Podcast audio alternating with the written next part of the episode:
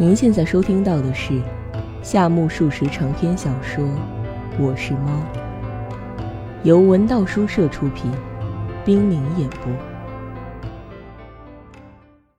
我是猫》第33集。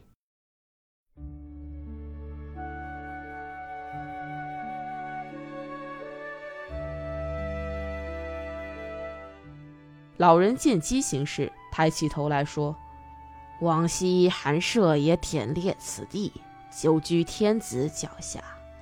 江户幕府倒台那年才迁居静冈，其后几乎不曾来过。侵犯重游，完全迷失了方向。如不是弥亭带我来，那就一事无成了。真所谓沧海变桑田啊！自德川家康将军受封以来300载，就连那样的将军府。老人说到这里，弥亭先生觉得啰嗦。伯父，德川将军也许值得感谢，但是明治时代也还好嘛，从前并没有红十字会吧？那是没有，压根儿没有红十字会，尤其能够瞻仰皇族遗容，这除了明治时代是做不到的。老朽幸而长寿，就凭这副样子也出席了今天的大会，并且恭临皇族殿下的御音，如此死而无憾了。啊，仅是久别后重游东京，这就够福气的了。苦沙弥兄，伯父嘛，因为这次红十字会召开全体大会，他特从静冈赶来的呀。今天我陪他一同去过上野，刚刚回来，所以你瞧，他还穿着我从白木裁缝铺定做的那身大礼服呢。弥亭提醒主人说，的确他是穿着大礼服，却一点也不合体，袖子过长，领口大敞着，后背凹了进去，腋下掉了上来，纵然故意往坏处去做，也很难煞费心机的做得这么邋邋遢遢。何况白衬衫和白衬领各自为政，一仰脸便从空档中露出了喉骨。甭说别的，那黑领结就弄不清是打在衬领上还是打在衬衫上。大礼服总还算顺眼，可那个白发小髻便是天下奇观了。至于那个驰名的铁扇怎样，一打量正在老人的膝旁贴身放着。主人这时才神志清醒，将精神修养的功夫充分应用到老头的服装上，不免令人吃惊。他认为老头的大礼服总不至于像弥亭说的那么不成体统，然而见面一看，事实却比说的更严重。假如自己脸上的麻子可供作历史研究的材料，那么这个老头的小髻和铁扇确实有更大的价值。他本想打听一下铁扇的来历，又不便刨根问底，谈话中断吧，又有些失礼，于是便极其随便地问道：去了很多人吧？啊，人山人海，并且那些人都死死地盯着我。哎，如今的人越来越好奇了，从前可不是这样。是啊，从前可不是这样。主人说得很像个长者，主人未必是假充行家，只当作他昏沉中信口冒出那么一句也就是了。还有，人们都盯住我这把铁扇。那把铁扇很重吧？苦沙弥君，你拿一下试试，重得很呐。伯父让他试试。老头吃力地拿起铁扇，递给主人说：您受累。主人接过铁扇，就像在东京黑谷神社参拜的人接过莲生和尚当年用过的大刀似的。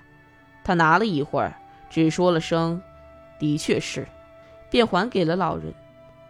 老人说，都把它叫做铁扇，铁扇的。其实这玩意儿本来叫做劈盔刀，和铁扇完全是两码子事儿。这玩意儿是干什么用的？用来斩敌人的盔甲，当年趁敌人两眼昏花的功夫得到了这件宝，听说从楠木正成时期一直用到今天。伯父，是楠木正成用过的皮盔刀吗？不是，不知是什么人的，不过年久月深，说不定是建武时代的产品呢。也许，不过韩月金可大吃苦头了。苦沙弥兄今天开会回来路过大学，真是个绝妙的好机会，就顺便去了理学部，刚刚参观过物理实验室。因为这把劈盔刀是铁的，害得实验室里的磁力装置全部失灵，惹了个大乱子呢。且慢，此话无理，这是建武时代的优质铁，绝不会有如此风险的。再怎么是优质铁也不行，韩月兄刚刚说过，有什么办法？韩月，就是磨玻璃球的那个人吗？年轻轻的，真可怜，总该干点什么正经营生嘛。可怜呐，那也算科学研究，只要把那个玻璃球磨光，就能成为了不起的学者呢。若是磨光了玻璃球，就能成为一个非凡的学者，那么谁个不成？老朽也可，玻璃铺掌柜更办得到。这种行当在汉人天下叫做玉石匠，身份极其低下。老头边说边面对着主人，暗暗地盼着主人赞同。这话不假，主人虔诚地说，如今的一切学问都是形而下学，好像不错，然而一旦有事却毫不顶用。从前就不同，武士们干的都是玩命营生，他们平素就在养心，一旦有事绝不慌张。您大概也知道，这可绝不是个磨个球啦、搓根铁丝啦等等不费吹灰之力的小事。说得对，主人依然虔诚地说，伯父，所谓养心，就是用不着磨球，秀起手来打坐吧。叫你这么一说，可就糟了，绝不是那么轻而易举。孟子甚至说，求其放心，邵康节说过，心要放。还有佛门中有个中风和尚，他告诫人们说，绝不退缩，都是很不容易懂的。说到归中还是没懂，到底该怎么办呢？你读过泽阴禅师的不动至神妙录吗？没有，听都没有听说过。心之至于何处？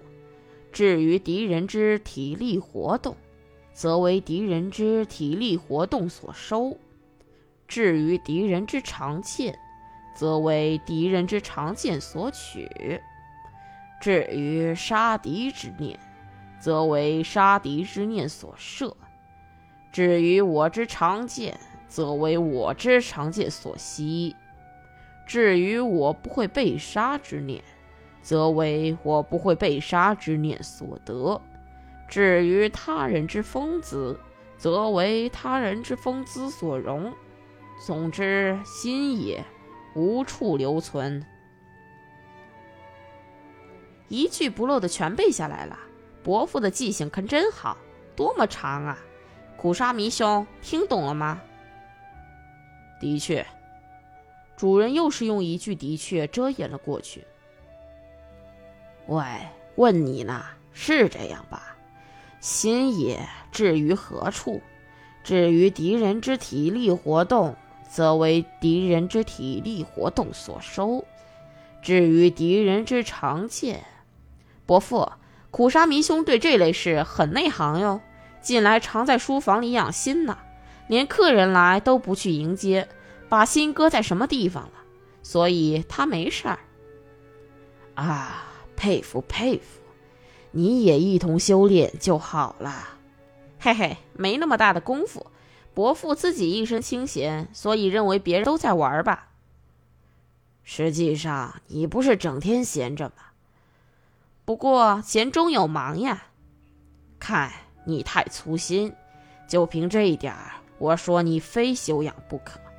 成语说的是忙里偷闲，没听说过闲中有忙。是的，未知文也。主人说，哈哈，这下子我可招架不住了。伯父，好久没尝了，偶尔去吃一顿东京的鳝鱼怎么样？再请你吃几杯，从这儿坐电车转眼就到。吃鳝鱼倒是好事，不过今天约定去见沙原，我就不能奉陪了。是山原嘛，那老爷子还硬是吧？不是山原，是沙原嘛。你尽胡诌八扯，真糟糕，念错别人的姓名是失礼的，今后要很好的注意。可不是明明写的山原吗？写的是山原，可念的时候要念成沙原。怪了。这有什么怪的，习惯读法自古有之嘛。蚯蚓的合适读法是咪咪滋，这就是习惯读法，与瞎眼睛读音相同。把癞蛤蟆读成卡伊路，道理也是一样的。嘿，高见！把癞蛤蟆打翻在地，它就养河。养河的读音是阿欧谋气尼卡伊路，因此习惯上就叫癞蛤蟆为卡伊路。把篱笆叫做竹篱，把菜茎叫做菜干，也都一样。把沙原念成山原，那是乡巴佬的话，不谨慎些可要被人家笑话。那么现在去沙原家吗？真麻烦。怎么，若是你不想去那也行，我一个人去。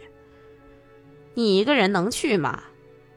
早去困难，给我叫个车，从这儿坐车去吧。主人唯唯称是，立刻派女仆向车夫家跑去。老头没完没了的道别，将圆顶礼帽戴在小髻上。他走了，剩下迷亭。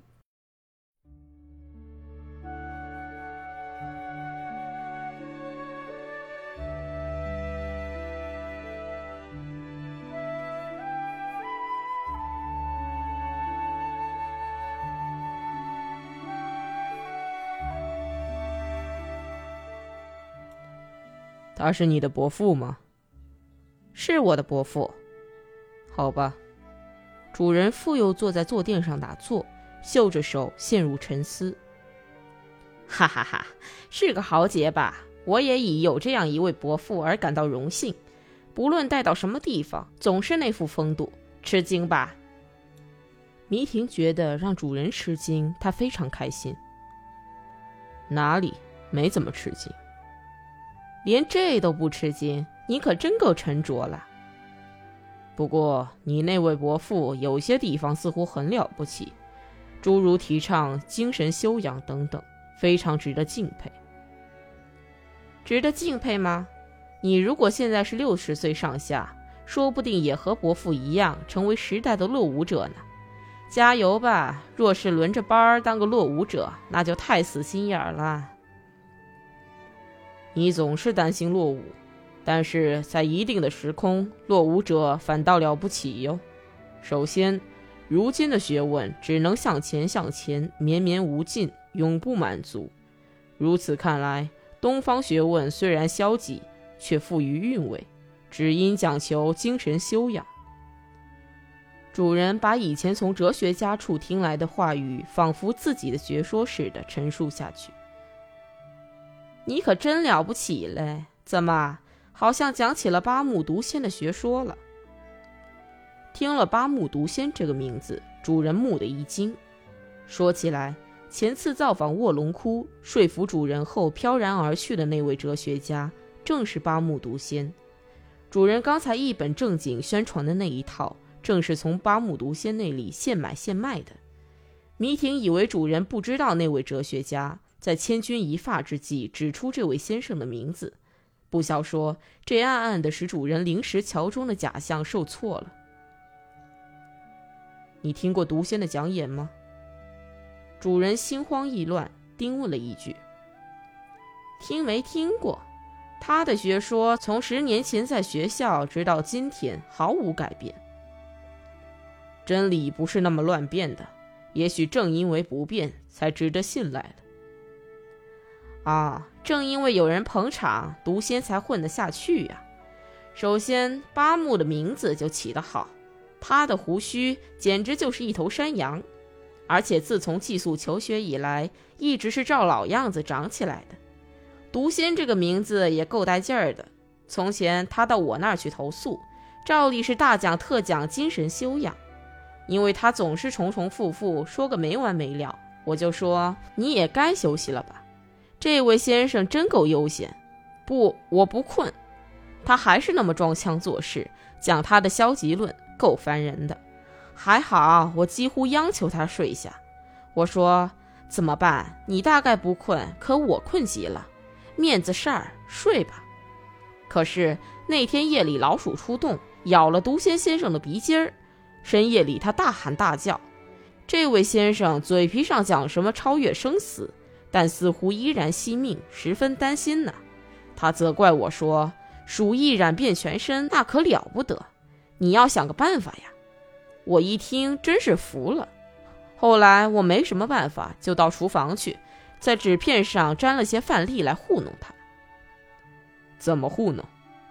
这是羊膏药，最近德国的一名名医发明的。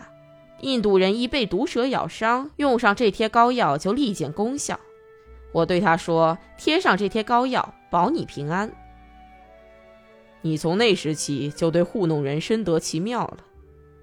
后来因为毒仙先生是个大好人，认为我说的有理，便安心的酣然大睡了。第二天起来一看，膏药下边锒铛这些线头，原来是把那撇山羊胡给粘住了，真有意思。但是现在的山羊胡可比那时候更神奇了。你最近见过他吗？1个星期以前他来过，谈了很长时间才走。怪不得我说你怎么卖弄起毒仙的消极论来了。说真的，当时我非常感动，也立志发奋要修养一番呢。发奋倒是好的，不过过于把别人的话当真可要上当哟。你总是太相信别人的话，这不行。毒仙也不过是嘴上的把戏，到了关键时刻和你我一样。喂，你知道9年前的大地震吧？当时从宿舍2楼跳下去以致摔伤的只有毒仙一人。那件事他本人不是振振有词吗？是呀，若叫他本人说那件事，他非常幸运，禅机玄妙呀，到了10万分火急之刻能够惊人的迅速做出反应。其他的人一听说是地震都蒙头转向，唯独自己从2楼窗户跳下去，这正表明了修炼的功效，真高兴。说着他一瘸一拐，笑盈盈的。哼，真是个嘴硬的家伙，说到闺中再也没有比那些叫嚷什么禅呀佛呀的人更阴阳怪气的了。是吗？苦沙弥先生显得有些颓唐。前些天他来的时候一定讲了些和尚道士们常说的鬼话吧？他告诉我说，电光影里展春风，言罢而去。电光这一套，那是他10年前的拿手戏，真好笑。那时候一提起无觉禅师的电光，宿舍里几乎无人不晓。而且这位先生一着急就把全句错念成春风影里展电光，真逗。他下次再来，你不妨试试，单等他慢条斯理的宣讲时，你从各方面进行反驳，瞧好吧，他立刻就会颠三倒四，说的驴唇不对马嘴。碰上你这样的捣蛋鬼，谁受得了？真不知道是谁捣乱。我非常讨厌那些禅和尚以及什么得道的。我家不远处有个南藏院，南藏院里有个80来岁的和尚。前些天下暴雨，一个暴雷落在院里，把和尚院前的一棵松树劈倒了。不过听说那位和尚却安然无恙，若无其事。仔细一打听，原来他是个十足的聋子，那自然会泰然自若的了。大抵是这么回事，毒仙只管自己悟到算了，可他动不动就勾引别人，所以很坏。眼下就有2个人在毒仙的影响下变成了疯子。谁？一个是李野陶然呗，托毒仙的福潜心于禅学，去到镰仓，终于在那儿变成了疯子。丹觉寺门前有个铁路的岔路口吧，他跳进去，在路轨上打坐，张牙舞爪的要挡住对面驰来的火车。不错，火车刹住了闸，保住了他一条小命。可是从此他自称是水火不入、铁打金刚的身子，又跳进寺内的荷花池里，灌得咕噜噜的直打转，死了。这时又万幸，赶巧参加道场的和尚从这儿路过，救了他。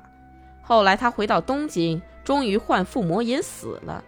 致死原因是腹膜炎，但是造成腹膜炎的原因是由于在佛堂里吃大麦饭和咸菜。归根结底，等于毒仙间接害死了他。看来死认真也好也不好啊，主人有些沮丧地说。